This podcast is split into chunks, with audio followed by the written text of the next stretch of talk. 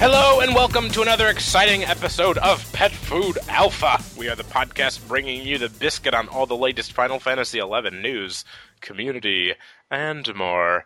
My name is Steak, and joining me this evening in lieu of Fusion X, I've got Bursty, once again from the Ragnarok server. Say hello, sir. Hello. Now, you may or may not know, but Fusion X is on a pilgrimage to Los Angeles, where he is meeting with the folks over there at Square Enix to ask him some questions about another MMO that we know and love, Final Fantasy XIV. And apparently, he's having a really good time because he's hardly been in communication at all, except to go check it out, look at the picture. But anyways, I hope if you're interested, I'm sure you can follow him on Twitter. Yes, at Raffle Durg. You know, it's kind of funny because if you follow Fusion on Twitter, nothing on Pet Food Alpha that he says will surprise you at all.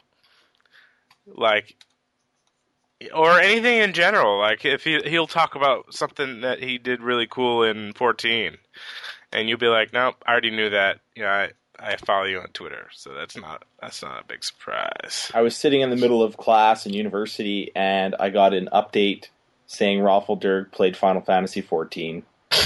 Yeah. Just as an example. So I hope Fusion is having fun. I'm sure that he will join us next week on PFA. Actually, now that we can kind of use that to roll into the PFA news for a moment. Yep. You may or may not have noticed, once again, that there was not a PFA episode last week. And the reason for that is because we kind of got together, and I had been resisting this for a long time now, where, you know, we kind of came to the conclusion that there wasn't a whole lot of news coming out for 11. You know, there wasn't a whole lot of emails that we were getting from people out there. And so what we decided to do instead of having a weekly show is we've decided to go to a bi-weekly show where we are now playing leapfrog with Aetherite Radio, the 14 show. So some people may see this as a good thing. Some people may see this as a bad thing. I'm a little sad. I like to see my Pet Food Alpha on my iTunes every week, but... And, I think, you know, if things start picking up for 11 again, we could go back. You know, this isn't something that's set in stone.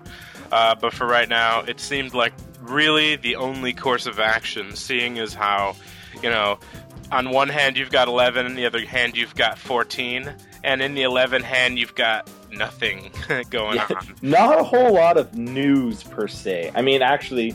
There's a little bit of news this week. But a little bit of news this week. In comparison to 14, it's kind of a little bit... And it seems in general, and generally speaking, that 14 has lots and lots and lots of news and lots of stuff to cover and lots of stuff to go over. We've kind of... And, you know, in addition to that, we're using the radio site to do the live show for Aetherite Radio as well. We've decided that it would be kind of cool to... kind of alternate between PFA and Aetherite Radio. Again, this was something that I was kind of resisting for a while because, you know, we've been doing PFA on a weekly basis for a little over 5 years now.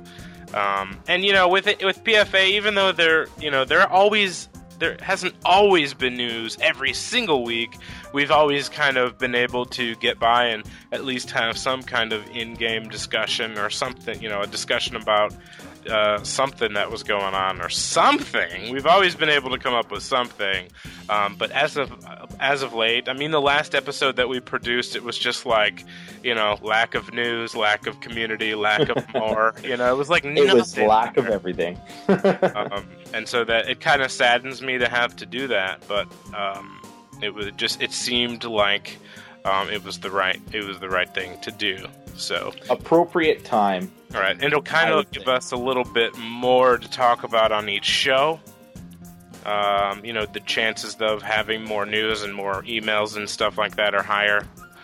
with doing it every other week, so that's kind of what we're going to do for now. You know, if things pick up for 11 and going forward here, and, you know, you never know. But for now, we're going to alternate. Yeah. Well, I mean, look, too, I mean, on the other end of the spectrum, you guys had 2 episodes of Aetherite Radio this week, so right. You can easily get 2 episodes of PFA if there's some big news our way, right? Did you listen to that Aetherite Radio? It just got uploaded, I think, about an hour or two ago, so I haven't had a chance to yet. Yeah, it was... supposedly, it's pretty epic. It was pretty happening. Yeah. But we'll leave that for the 14 show. Ah, yeah. So let's talk a little bit about some news. All right, so there's a couple bits of news. POL announced new Promi battlefields. So apparently, right. For each of the spires that we have there, there's going to be a nifty new little BC that you can do there. Obviously, Hala, Dem, and Maya. You've got there's a KS30 that you can do in those. You trade 30 Kindred Crests, and you will get a Phobos Orb. And then you'll get to enter at any level. The 15-minute time limit and 6 participants. Sweet. And then there's one for Vozel that is a KSNM 50, which should be fun too. Yep, it uses a Deimos Obe and same sort of setup. So you get to enter with 6 people, and it looks like it's basically a type of battle. I'm wondering actually if anybody's tried it, because I'm curious as to whether they used procking systems in it like they do with everything else. Right. Yeah. But basically, players victorious in the battlefields will receive items that may vary, in turn, be traded to Shami to reclaim rewards. So. Yay! Good stuff. Hopefully people that complete those battles and maybe get some neat rewards can... throw that up on bragging rights so we can find out what people are getting from those. Heck yeah. Hopefully they're pretty cool battles, but this is definitely falls in the category of new old content. You know what I mean? Yep. Throw into that recycling bin again. Yeah, that goes in this pile. Yeah. So that's that, but that's kind of cool. You know, anything that they can give us there. And maybe there's something really sweet. You know, maybe there's something epic in there. I don't know. But it's hard to say, right? You never know. It is indeed hard to say. Okay, now this is kind of a little bit longer of a news post here, but they announced job adjustments are coming for Warrior, Scholar, and Thief. So I haven't really taken a whole, in-depth look at these. Can you tell me a little bit about what's going on with the job changes there? Absolutely. So warriors are going to be looking at the maximum weapon skill power. Bonus granted by the ability Restraint will be reduced. I guess, warriors are too tough. I guess so. Uko's Fury's doing way too much damage, so they got to reduce it. Scholar actually seems to be getting a little bit of love in this adjustment. They're getting quite a few different things. Light Arts will grant a bonus to the effect and duration of regen spells. Mm-hmm. And on the opposite end of that, Dark Arts will grant a bonus to the effect and duration of Helix spells. Okay, so yin and yang there. Yeah, so that's kind of neat. And Tabula Rasa will grant a bonus to the effect and duration of regen and Helix spells. So Tabula Rasa will negate recast times for Light and Dark Arts. So... Cool. Get a little bit of enhancement there too. So I guess they're trying to make it a little bit more versatile, since if you look at kind of what my friends have told me anyways, because they play Scholar, I don't like it too much. But my friends that play Scholar find that they aren't getting a lot of love since the 90 and 85 caps. So they're starting to give them a little bit more, so they're a little bit more useful again. The learnable level of Regen 3 and Regen 4 will be adjusted, so hopefully they'll be able to use both those a little bit sooner. Yeah. Hopefully sooner. Sooner rather than later. Sooner rather than later. I think that's mostly what they were looking at, too, is they want to increase the spells that they get so that they get a little bit more versatility. It also says in here in a little footnote that planned future adjustments call for the effect duration of these spells to vary by job level, starting at a shorter duration and gradually increasing to its original duration at level 60. At level 60. Okay, so that makes sense. That's in reference to MP cost and Helix spells. Okay. So, the recast time for Modus Veritas will be adjusted, and the effect duration of Climaform will be adjusted. I don't even know what Climaform is.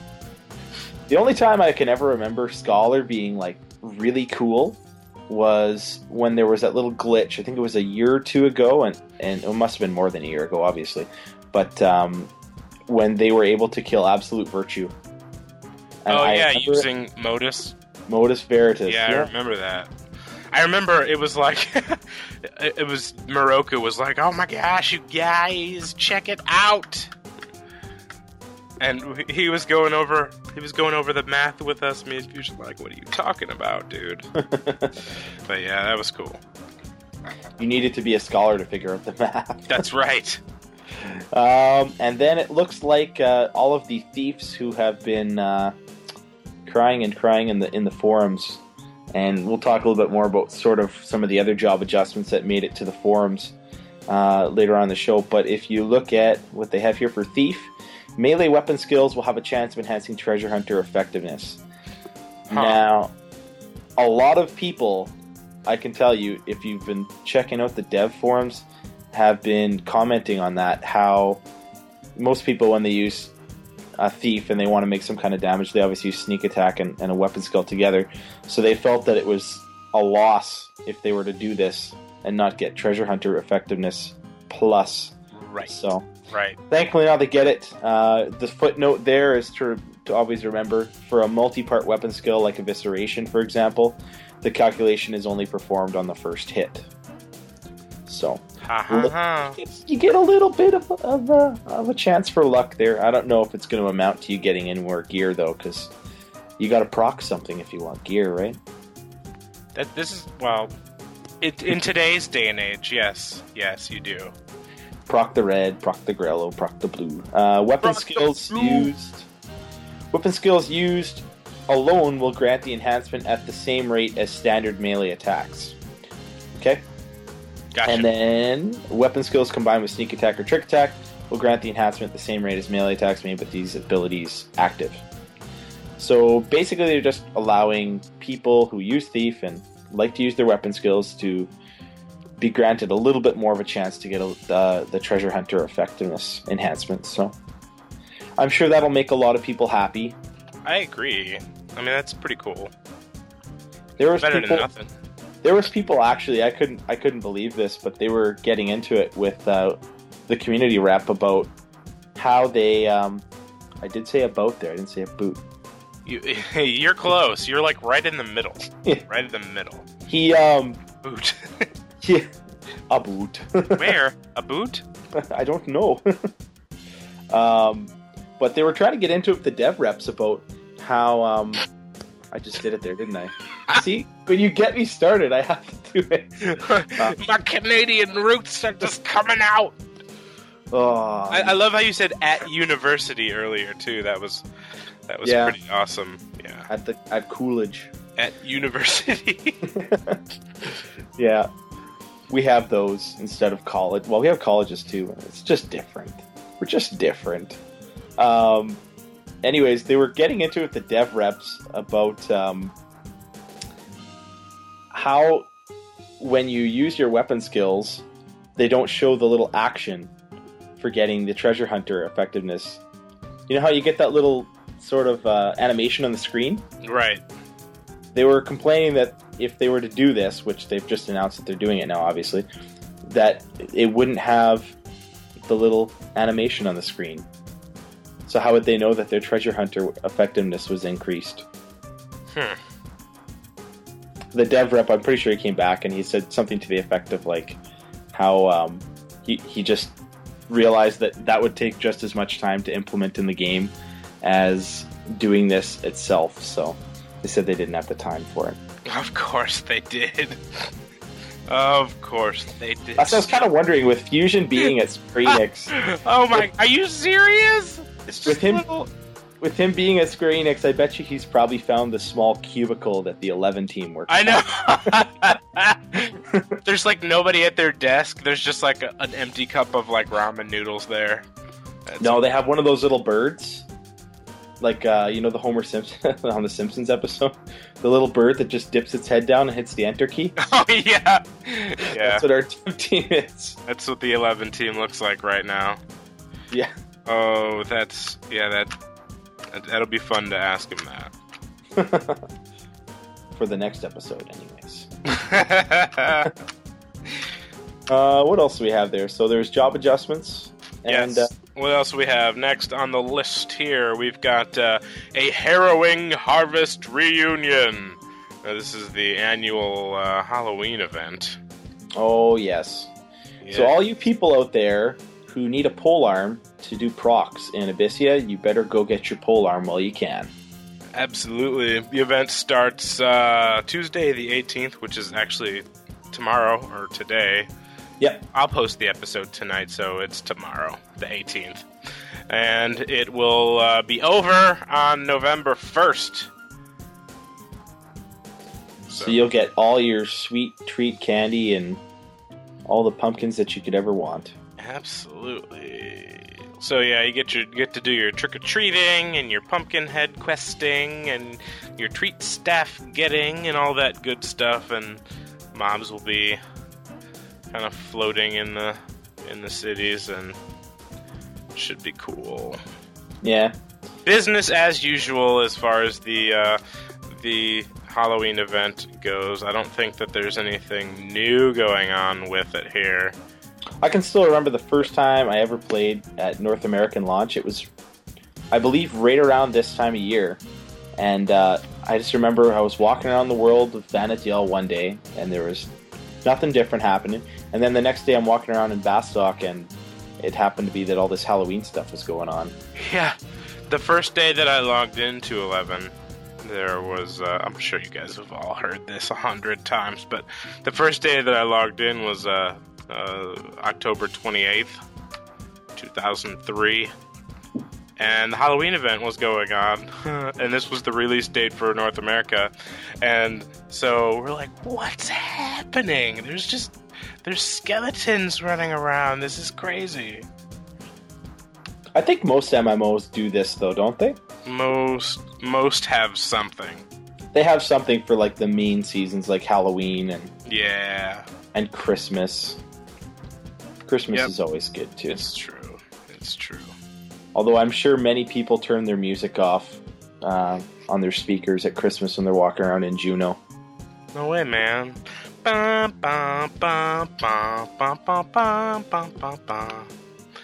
good stuff, man. Okay. If you say so. So that's the Halloween thing in a nutshell. There's kind of a little narrative that you can kind of take a look at. It's kind of cool. And then the artwork, as always, is pretty sweet there. So, in other Halloween news, check that out. Yeah, check it out. Check it. They're also just posted recently this week. The pumpkin carving contest is back through Zam. Mm-hmm. So awesome stuff. I remember looking at the entries last year; they were pretty cool. This is more exciting to me than the actual Halloween event in the game. Because I love it when they release all of the, you know, the winners, and you know, so I guess they've in the past. I'm pretty sure that they've released all of their entries. Yeah, I don't know if they do that every year or, but anyways, it is amazing to me how talented some people are with carving pumpkins. It is amazing to me. At one point, my wife was like, "I should make like a Windurst flag out of a pumpkin." I'd be like, "Dude, do it!" Like, if I try to carve a pumpkin, it's a mess. Like, I just make a mess, and I cut myself. You've got grade 2 pumpkin carving skills. Yeah, it's horrible. It's horrible. But some of these people can make. Oh my gosh, it's so amazing what people can do with pumpkins. So the pumpkin carving contest is the same that it's been. in previous years. The grand prize winner for the Zam pumpkin carving contest is a Shadow Lord statue. I think they've always done that. Have they? I think so. Now, that's the one that they actually sold from the Square Enix store before, right? Yeah, the big one. And then you also get 3 months of Zam Premium membership. The first place gets the Final Fantasy XI original soundtrack plus album and a 1 month Zam Premium membership. And the second place winner is the Final Fantasy XI mascot strap. Little thingy there. Is that? It's like the little, isn't that the little, like, kind of, one of those little thingies that you can get from the Square Enix store? Little strap thing? Like a little rubber band for your wrist? No, isn't it like a, it's like a, isn't that like one of those little charm thingies? Oh, I see what you're saying. I'm pretty sure I have one at my office. Did you win second place in the pumpkin carving battle? No, someone gave it to me. Oh? Yeah. Someone gave it to me. But that's kind of... It's still cool, though. So... Yeah, well, I mean, even to win something like that shows you got skill, right? Yeah, absolutely. And to win on this contest is really cool, because that means you really got... some skills with carving pumpkins, because a lot of those entries are amazing. And what it says here is, of course, some of the obvious things people might want to know.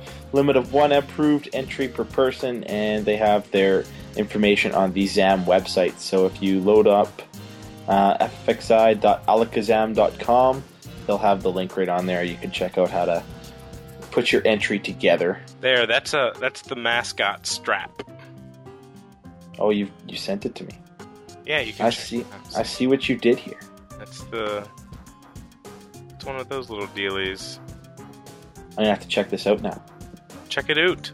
Do it. Checking it out. Check it out, and take it with you to university. I don't go there anymore. Okay. So that's the Zam parving. The Zam parving. Carving festival. The pumpkin carving contest. Awesome stuff there. That's it for POL news. I think that's it for POL news as well. So that takes us into our bragging rights. And I thought I had that up there already, but I don't. I think I pulled it up here already. Oh yeah, I have it. There was only two. There was only two bragging rights. We'll have to get. Maybe we have to tweet it or something like that. The link for it again, because I think people lose it in the forums. They don't know where to find it. But we've got two. It's sorted backwards, isn't it? I think it's like. I think what happens is it's bragging rights. There's one for each game, right? Yeah, I'm looking at it wrong, is what it is. Oh, yeah. See, I'm on third page. I got anything after October 4th. That was the last episode, so I got two here. Okay. V to the power of 4. V. There's 4. Okay. So he says got Raider's Armlet plus 1 capped dagger skill on Thief. Woot. That's awesome. So now you can level Dancer if you want to. Good job. Also, got my first lunar... Not that I endorse leveling Dancer in any way, but BT dubs. Also got my first lunar Abyssite. Awesome. Finally got the Assault Jerkin off Ose in Labyrinth of Onzozo, which rocks, even situationally, at level 95 on some jobs. I didn't know anybody really remembered that was even there. All right, VV. Said it right. Yeah. What I want you to post in your next bragging rights is how many times you killed Ose before actually getting that drop. Right, because you really have to look at, the amount of time that you spent doing that. I know I've killed it more than 30 or 40 times and I haven't gotten it. No way. Yes. You're kidding. Wait. I used to go in there all the time because it used to be the best body to have on Dirk. Mm-hmm. we're talking a long time ago. But well, yeah, I know. It used to be the best body to have on Dirk. And I remember I used to go in there all the time. And I used to get a couple LS mates because you needed a few people to kill it at the time, too. It was a pretty tough NM. And I swear to you, I like this probably was about 3 summers ago. I spent like nights and days just camping that thing, and I never once got the drop. Still to this day, don't have it. Ugh. And well, then my little really brother. Need it anymore? Like that's I don't ever see anybody wearing that thing anymore. The worst though is everybody in my Linkshell has a little grudge against my little brother. Mm-hmm. He goes by the name Lil Bursty. Lil Bursty, okay.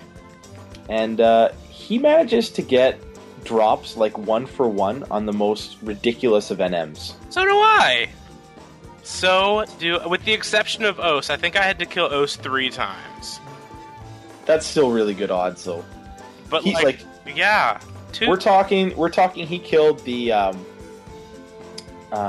Lord of Onzozo, like you know the Kraken that drops the fake Kraken Club. Yeah.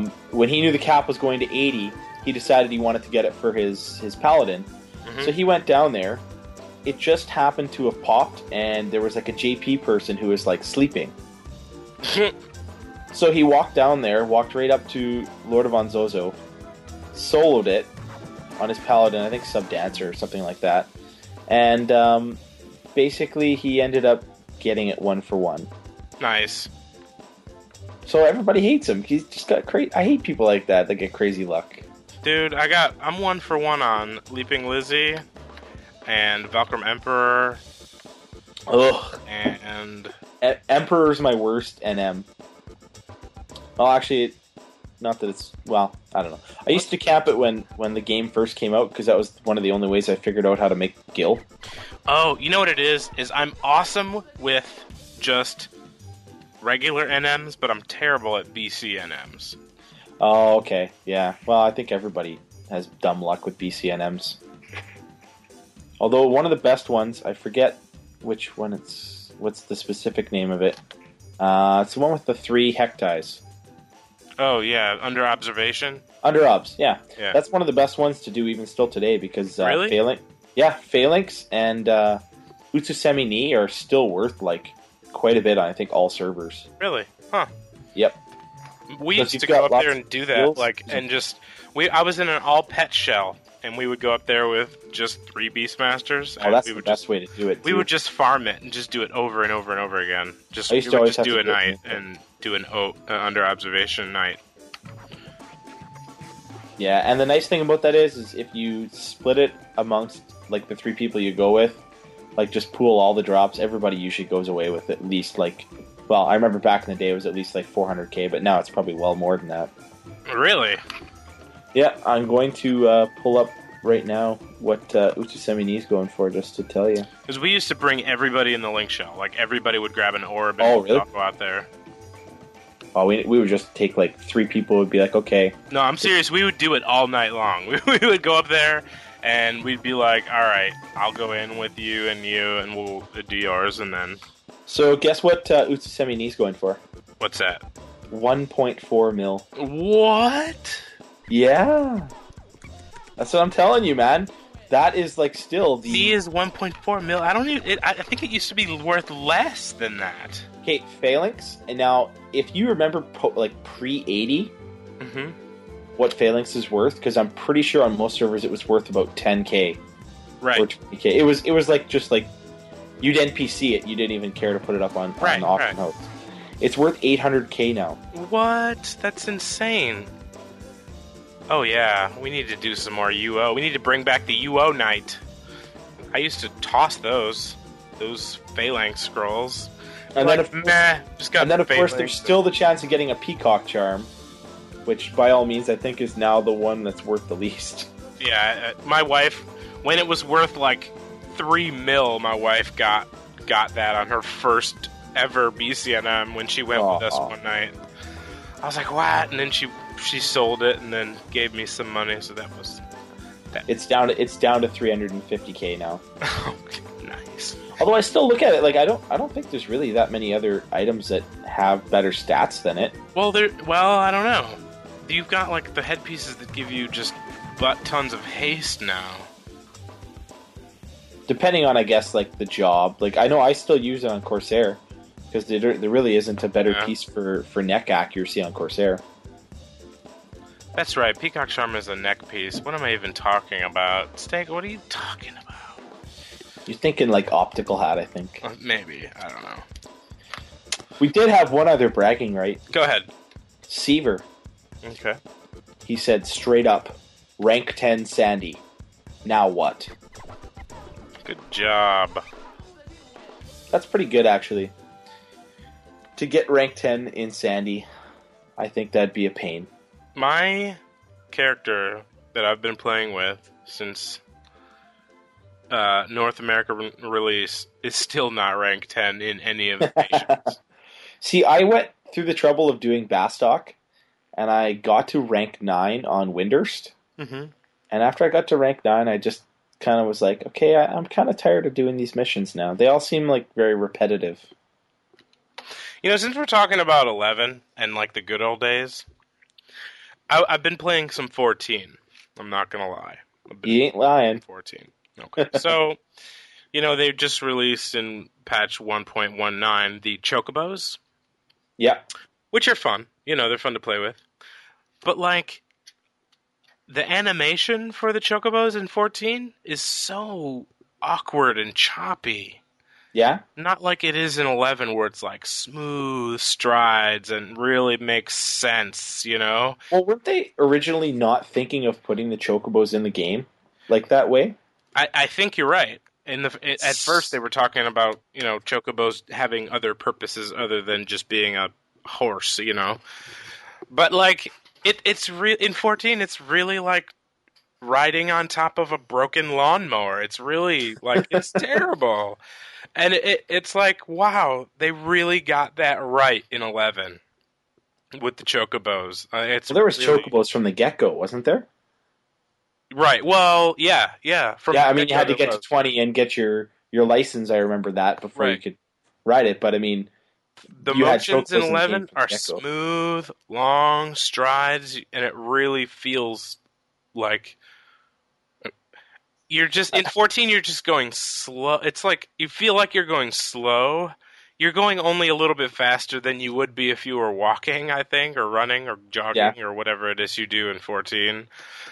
But it really feels like, I don't know. There's a lot of things in 11 that they just got just right. Like it was just right. And some of these things are struggling with in this brand new.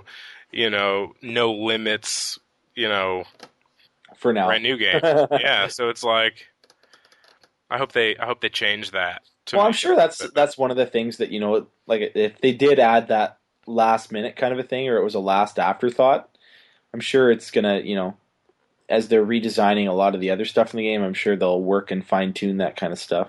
Right. So like Chocobos in 14, Chocobos in 11. I choose Chocobos in 11. They're better.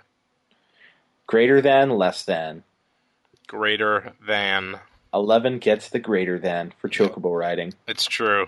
Anything else you'd give the greater than to 11 for? I mean, the Chocobos in 14, don't get me wrong, they're super cool. Like, they've got armor on their face and their beak, and then, like, on their chest, they've got armor, and on their legs. So kind of like, right. Like in the past? Right.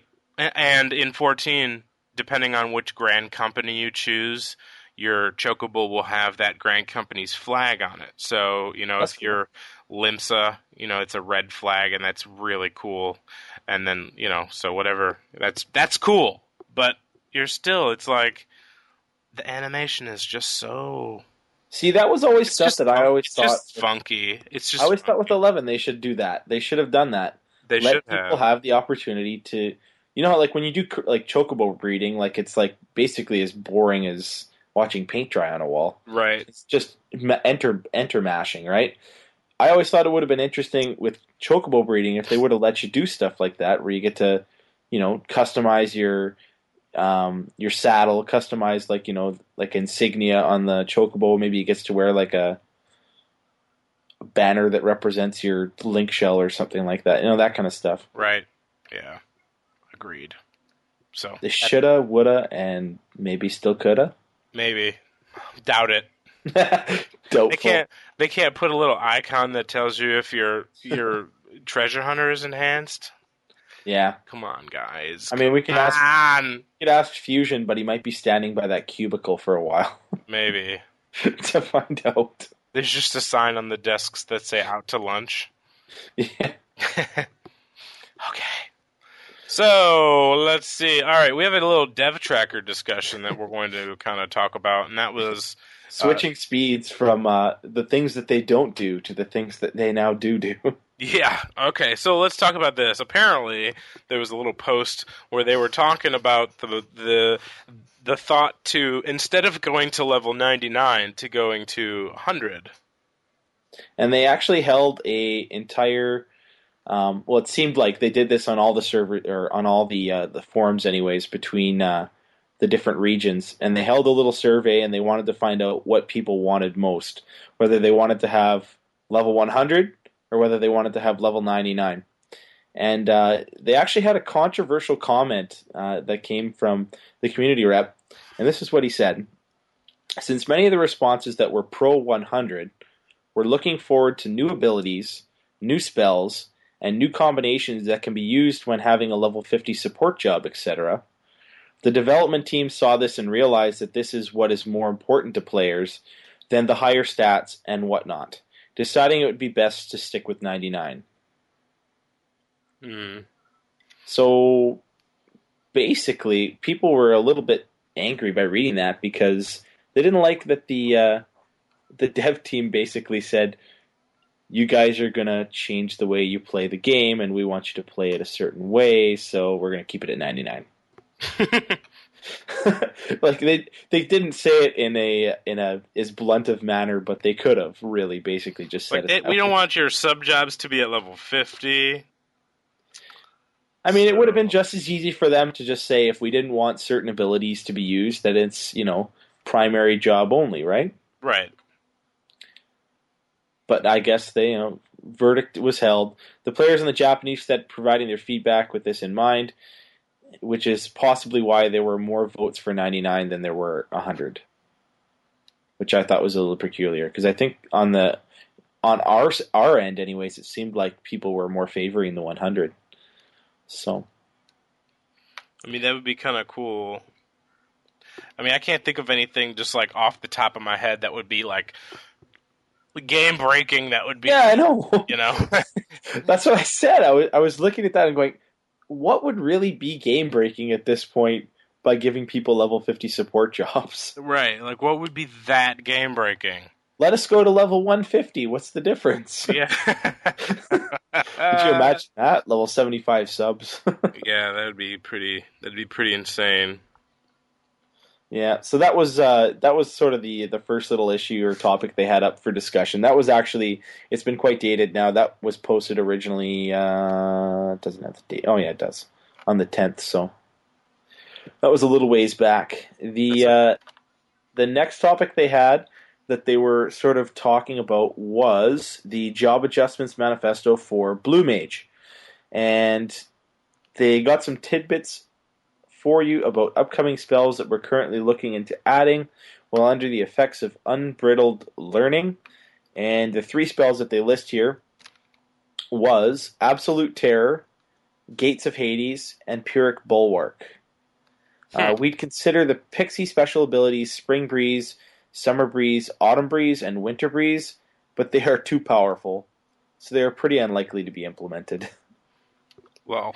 so I think though, this is probably the first time we've ever seen the dev or community reps in any kind of post actually list specific spells for blues. That's true, because they're always like, more spells.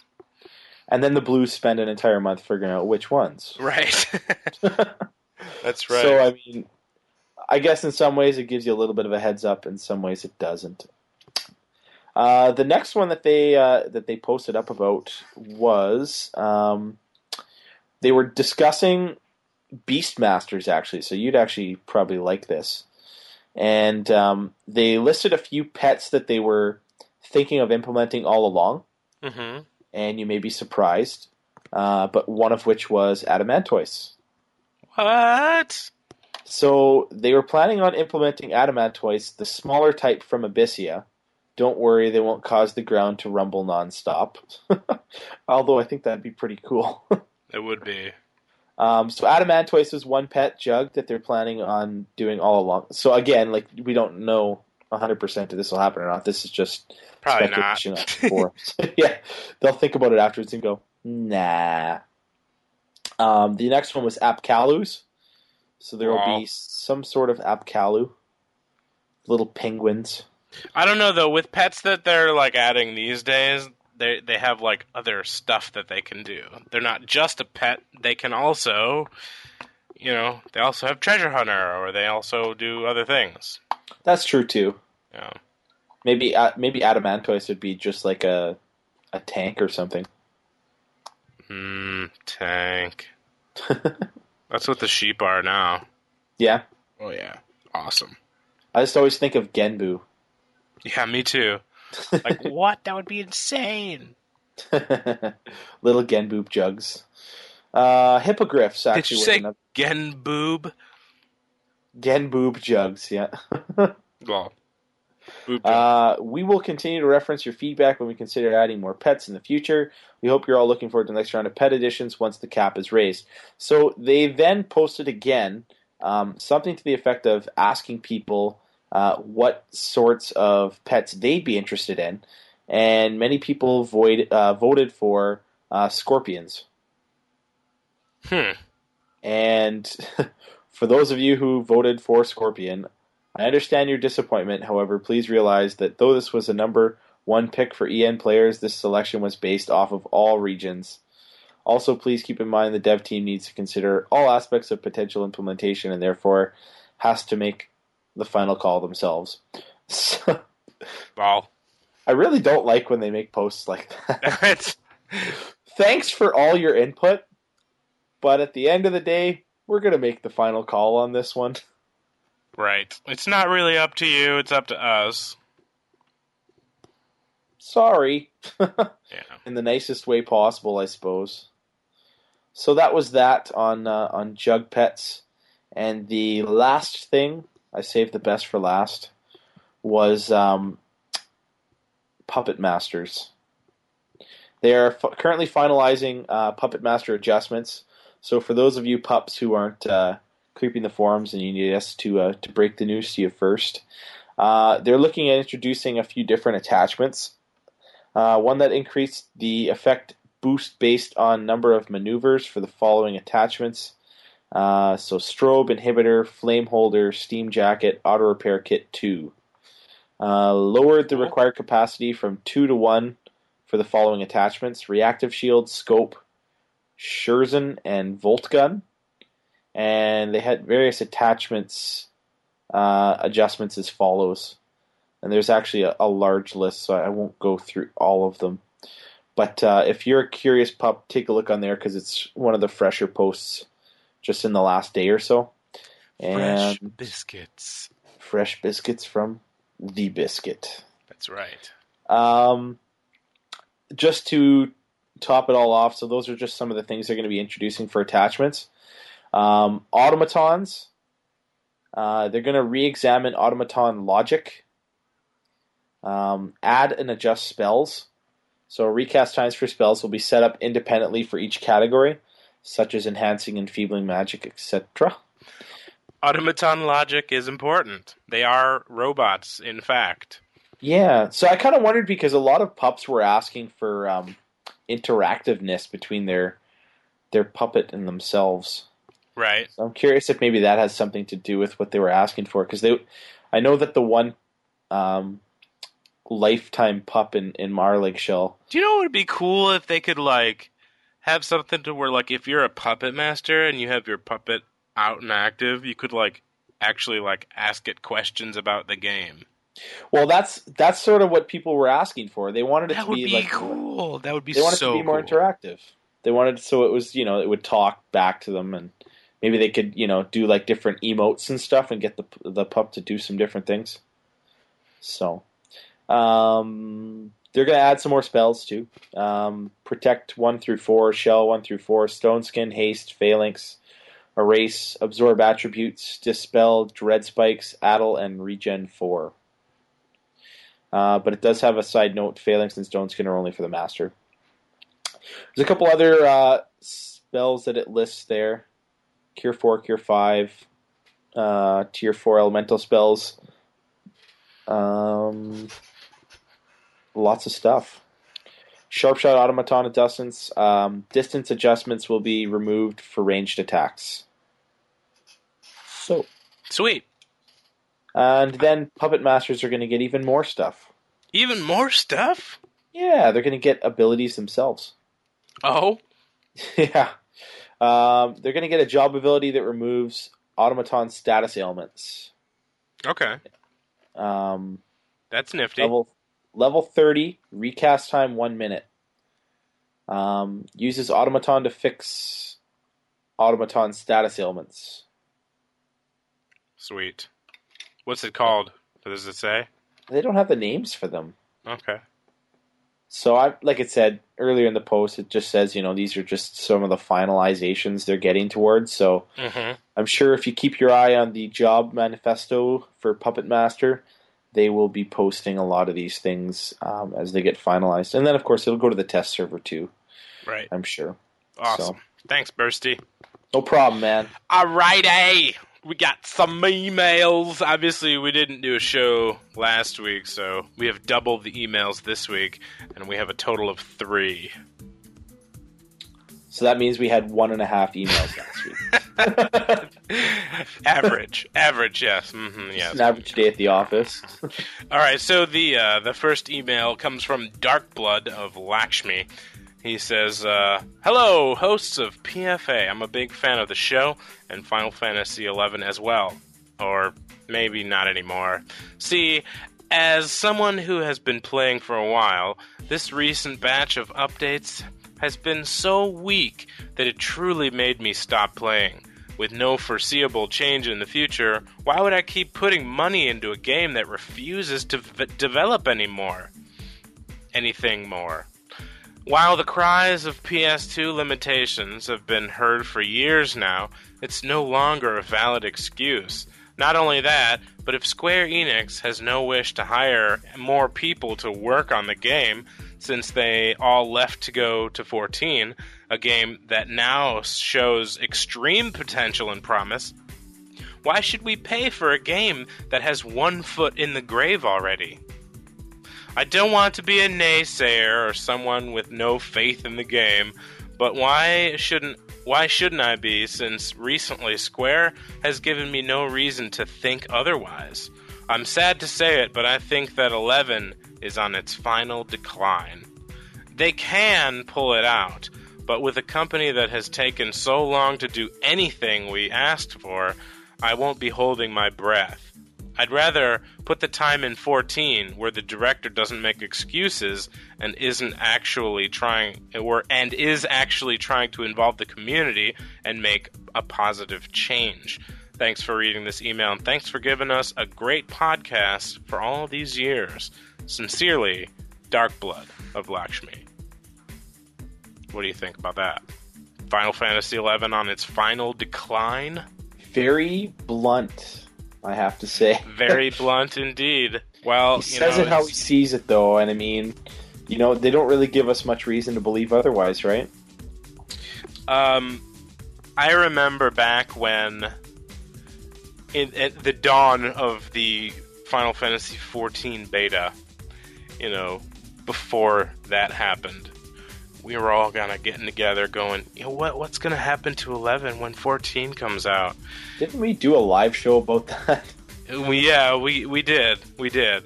We're like, well, what are we going to do? You know, are we all going to go to 14, or is this game going to die after 14 comes out? What's going to happen? Well, you know, some people are like, well, what if 14 comes out and it doesn't do very well? You know, will we still all come back and play 11? What's going to be the deal? So I guess, like, at this point, it's like, you know, Final Fantasy XIV came out. It wasn't as successful as we had all hoped it was going to be. But at this point, they really, he's right. They don't have the resources, you know, actually developing Final Fantasy XI anymore.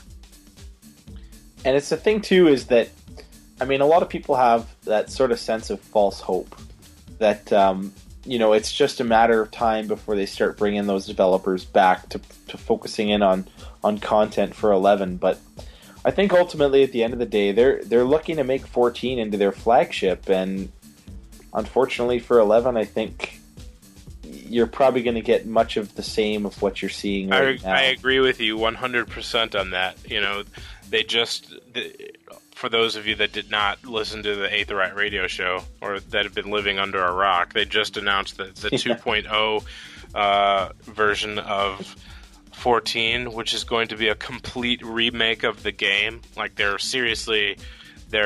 starting with brand new hardware, software, development tools, and making a new game for us. While all the while we're able to play through this conversion. And here we are in 11 with, like, you know, the only new content that we're getting is, like, you know, recycled content. Promi BCNMs. You know, it's like not impressive on the new it's not impressive, but you know, here's the sort of mentality you get from some of your more veteran players. It's they still feel that sort of attachment to the game. They still love it.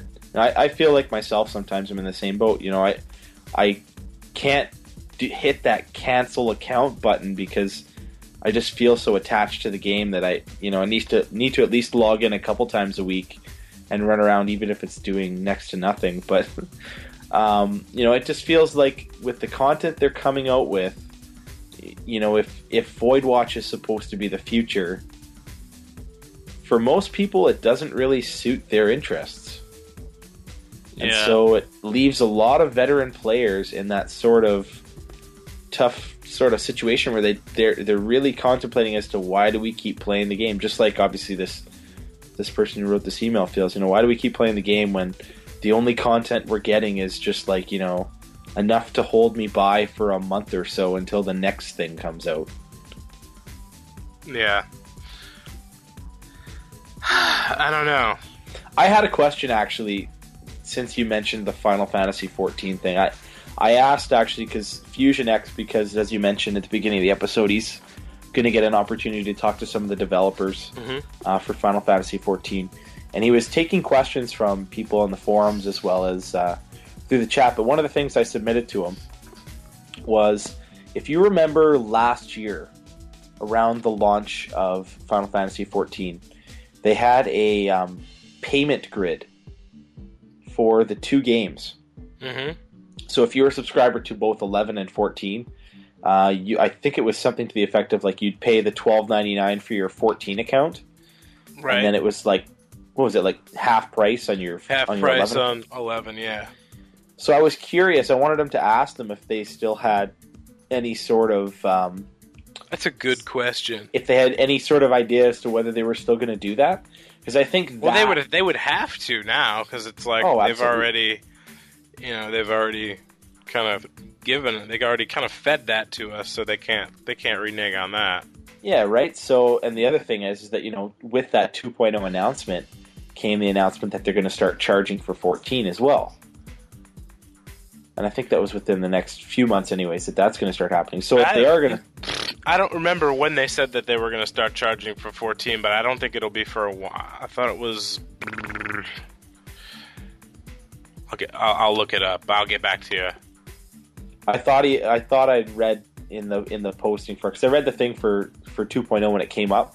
Yeah. And they just had the translation of what he was saying, and they had actually mentioned that that was one of the things for 14, that they wanted to start charging people for it. And even though the game wasn't in a sort of state that they feel is, you know, 100% ready to go, they feel that it's at a point where they could, you know, start charging and. You people know what? That are going to be supportive of the game will support it. You know what? I agree. I think the game, you know, while obviously it's not done, they've certainly shown that they're that they're working a lot on it. I think that the game... I think they're showing a level of commitment that merits them asking now for the game to be paid for. I'm going to find out exactly when it is that they're planning on charging. But at this point... They didn't have a date specifically. They said in the next like couple updates or something like that it would be coming. They were hoping to start this fall or something. I think it's going to be... I thought they said, like, it'll be a while. I had thought PS3 launch would be the kind of the time point where they'd do that. But like I said, my question out of all of it was basically if they are going to start charging for 14, as someone who plays both, and I know you do, mm-hmm. and I know Fusion does, and I know I do, is that something that's still on the table? Are we still going to... Because, I mean, to me, if I'm faced with that kind of question in my own mind... You know, if I got to pay both full subscriptions for both, I mean, that kind of acts as a deterrent for one, right? Yeah, no way. When they start charging for 14, you'll get... I'm positive that you'll get the half price on 11. You know, they said that they wanted to do that from the get-go, you know? Yeah. So... Remember their map thing only said for about 6 months, though, and then they were going to reassess and make a different plan, so... I don't know. I hope he asks that question, because that's... It's a good question, right? It's legit. Yeah, that's a legit question. I know I asked him tonight. I just gave it to him tonight, so I hope he has a chance to throw that in there for tomorrow. But I got another email, if you want me to... All right, go for it. Okay, I'll read this one, and you can look up that that thing there. From the, I'm pretty sure it's in the 2.0 translation. So this is an email from Laro of Asura. He says, "Good morning, gentlemen. Laro of Asura here, formerly Apathy of Leviathan, and formerly Laro of Kitesith." So those are both servers. Is Leviathan still around? Mm-hmm. I'm on Leviathan. But Kitesith is now on Ragnarok. Kitesith is on Ragnarok. All those Kitesithians are on my server now. Finally getting around to writing you an email. I have felt your sorrow at the lack of emails and felt compelled to do my part. My only important question for you is, do you think Last Stand could be a besieged/campaign type event hosted in Tavnazia before it is destroyed? I think this would be fun and would satisfy the yearning in all FFXI players for seeing Tavnazia before it is destroyed. Obviously, gear drops would have to be integrated into the system, but other than that, I'm not sure how else they could make this content relevant aside from the gear. Last Stand, honestly, I'm kind of looking at it in the same sort of scope, I guess is the word I want to use, as I've seen Square sort of use for Voidwatch. You know, it's... Voidwatch is, if you think about it as a system, it's kind of a little bit of hybrids from a lot of different... You know, it's a little bit of ZNMs, it's a little bit of VNMs, you know, it's basically a little mishmash of sort of everything, and a little bit of Abyssea, too, with the proccing system. So I kind of see Last Stand almost being... maybe like a sort of recycle of maybe like a Dynamis/Limbus/Sky kind of thing. Like, that's kind of what I thought it would end up being. I really don't see them. I know a lot of people want to see Tavnazia. I really don't see them using Tavnazia in the way we would like to see it. Mm-hmm. Unfortunately. I agree. I think we have probably better ideas. See, now that you've said that, they're going to be like, hey, new stuff in Tavnazia that you can go do. Check it out. Check it out. You can talk to this NPC. Yeah. Yay. Just to have a bit of fun with you fine folk, I would like to briefly share an embarrassing noob story and would like both of you to follow suit with your most embarrassing or most epic adventure stories. Here goes. I was leveling Sam and had just begun collecting AoF armor for the job. I asked my LS leader, Daze, for assistance with my coffer key in Cuftal Tunnel, to which he graciously agreed. So off we go, killing robber crabs, and hoping the key to drop without taking hours and hours. About an hour later, we see a large group of people fleeing in terror to the zone entrance of Cape Terrigan. One little Taru stopped next to us and simply shouted, "Guivra! Guivra! Guivra! Guivra! Guivra!" Like in slow motion, running toward the exit. Before zoning out. Guivra! I found this intriguing because just 2 days earlier, Daze and another veteran of the Shell, The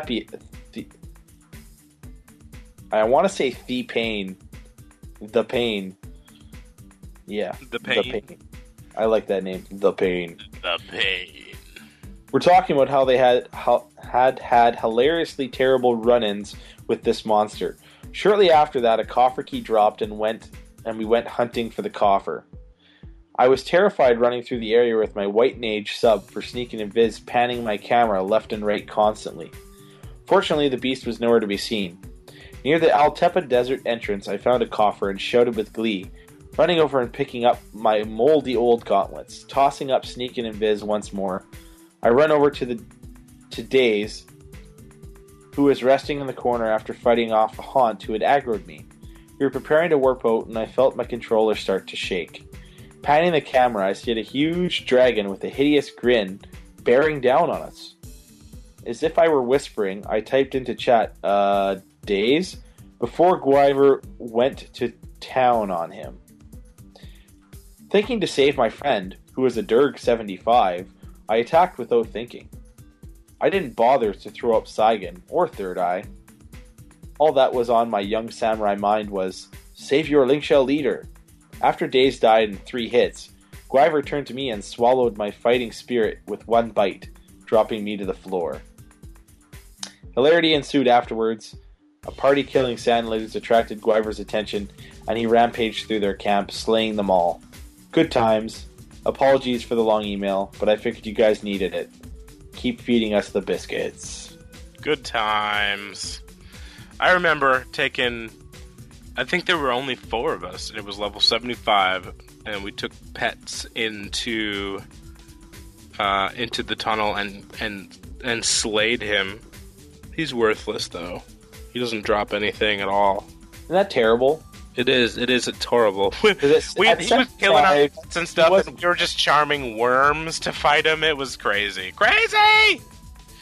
But it was fun taking him down. It definitely was. We were heroes. Have you ever had a noob experience where you got stomped over by something? Oh my gosh.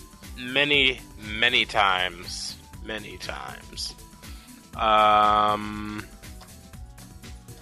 remember being in Garleader's Citadel, just fighting bats and stuff and beetles, you know, what you do. And then, like, one of those huge bat trains someone was, like, bringing in, like, brought one of those tainted fleshes up. Oh my gosh, I was like, what the hell is that thing? Oh my gosh. I've gone through many times where I've been coffer hunting and stuff. Really funny things happen if you level Beastmaster, because, like, you'll kind of, like, frantically be looking for a pet or something to, like, de-aggro the mob that is attacking you, or you, like, accidentally attack something, or your pet comes uncharmed. Oh man, that's Beastmaster is so much fun because just crazy stuff happens. Like, your pet comes uncharmed in the middle of a fight, and, like, you accidentally charm the mob you were fighting instead of the mob that you had as a pet. And then you're like, oh, well, crap, there goes my XP. And fun stuff. Beastmaster. This message is brought to you by Beastmaster. Beastmasters Anonymous. Loving that beast since 2003. Absolutely. I'm trying to think if I had, like, I had a run-in with Guivra before. I was trying to... I think I was trying to do the same thing, maybe coffer hunting, or I was just running through the zone, I think, on Ninja. Mm-hmm. And I was coming down that ramp into the main room where I'm trying to think of the mob that pops in there. It's like a lizard. It used to drop something that was like sought after for darks. You know the room I'm talking about? I'm trying to think. It was a regular crab mob? No, it's like a. It was like a lizard. I want to say it started with an L. Dark Knight's always wanted its like back piece. I don't remember. It used to be worth quite a bit back in the old times. Okay. But I was running down there to cut through so I could go and get the OP for Cape Terrigan. Yeah. And I remember I was just kind of like strolling down the ramp, and all of a sudden, like, the screen started shaking, and I'm like, "What the hell is going on?" Wow. Because, like, you know, when you're looking at a computer screen, it shouldn't start shaking. I thought there was like an earthquake happening because I had the lights all out. So the lights were all out of my room. I'm just seeing the screen shake, and I didn't realize it was just like the screen for the game shaking. And I kind of panned the camera around, and then I saw this gigantic wyvern just starting to chomp at me. So I tried to like throw on all my evasion gear and try and throw up shadows, but like I literally was just mashing at the keyboard to try and stay alive, and then I got stomped on. Fail stomped, yeah. Once Gwyver gets you, he's gonna eat you for sure. Yeah. You got no way of getting away from that guy. Mm-hmm. Just stay out of his way. Balls. Okay, that's all the emails that we have. So there's a couple things. Podcast awards voting. You better vote. Gamer Escape Radio has been nominated for the podcast awards this year. Woohoo! So instead of just PFA or just Limit Break Radio or just Aetherite Radio, they've kind of given us an umbrella nomination. So it's Gamer Escape Radio, so it encompasses all of the shows. You can vote once a day. So you can vote every single day for radio. And just so you know, it resets at midnight. So if you're listening to this as we're recording it, well, then you can vote right now. The voting closes on October 27th at 2100 Eastern. If you don't know your 24-hour clock, that's 9 p.m. It'd be cool to win this year. We've been nominated like almost every year. I was going to say, I think the last few years. In all the years I've been listening to PFA, I'm pretty sure this has come up at least every year as a topic. Yeah, this is not new. This is not new info for you PFA fans. We've been doing this for years. We've never actually won though, so I'd like to. And win. You know, you kind of got to wonder. Maybe that's just due because you know, everybody was doing the separate shows before, right? Everybody's in one big family now. Yeah. You put it in the oven and you win. That's right. Fresh win biscuits. Fresh win biscuits. Vote for Gamer Escape Radio. If you look on the website, it's podcastawards.com. Go down to the gaming tab. It's about halfway down the page. And yeah, submit your vote. You do have to put in a little bit of information at the bottom. But that's okay. That's okay. That's fine. It takes like 2 minutes every time you vote, and you can vote twice a day or once a day. Twice if it's at night. If you do it like before midnight and then after midnight, you can vote twice. I just had like a flashback of like having to go and collect tags in Ergon all the time. Yeah, it's like kind of the JP same concept. Midnight quests. Go. Yeah, it's just like JP Midnight quests, except you have to vote Eastern Standard Time now. Okay. So, I was looking at some of the other ones on there to see if I even knew any of them, and a lot of them I was just kind of like totally out of left field. Like sports podcasts, I thought for sure there'd be like some of like the NFL ones that are on there, and the only one that made it was ESPN. So Pet Food Alpha, in a sense, is in the same realm as ESPN. How does that make you feel? That's pretty awesome. It's putting you right up there on a pedestal. It really is. They probably just find a bunch of gaming podcasts. We don't even care what it is. All right. Our email address is petfoodalpha@gamerescape.com. Our website is ffxi.gamerescape.com. See, I'm still fumbling over that. You're still fumbling, eh? It's tough. We have been reading one address for 5 years, and now you I know. And there's also radio.gamerescape.com, which you can use to join us in our FFO chat and chat with us. And there's the forums that you can kind of chat it up in, and that stuff is kind of going on. So that's kind of cool. You can follow people on Twitter. Yes, you can. Like we said earlier, there you can follow Fusion X at Raffle Durg. Yeah. If you want to find out all of his interesting escapades while he's in LA. Yes. At Pet Food Alpha is also on there. Yeah, absolutely. If you follow Pet Food Alpha, then you can get notifications when the show goes up. Ding, ding! Fries are done. And if you updated your iPhone in the last week, you will get those, and they will wake you up at 6:00 in the morning.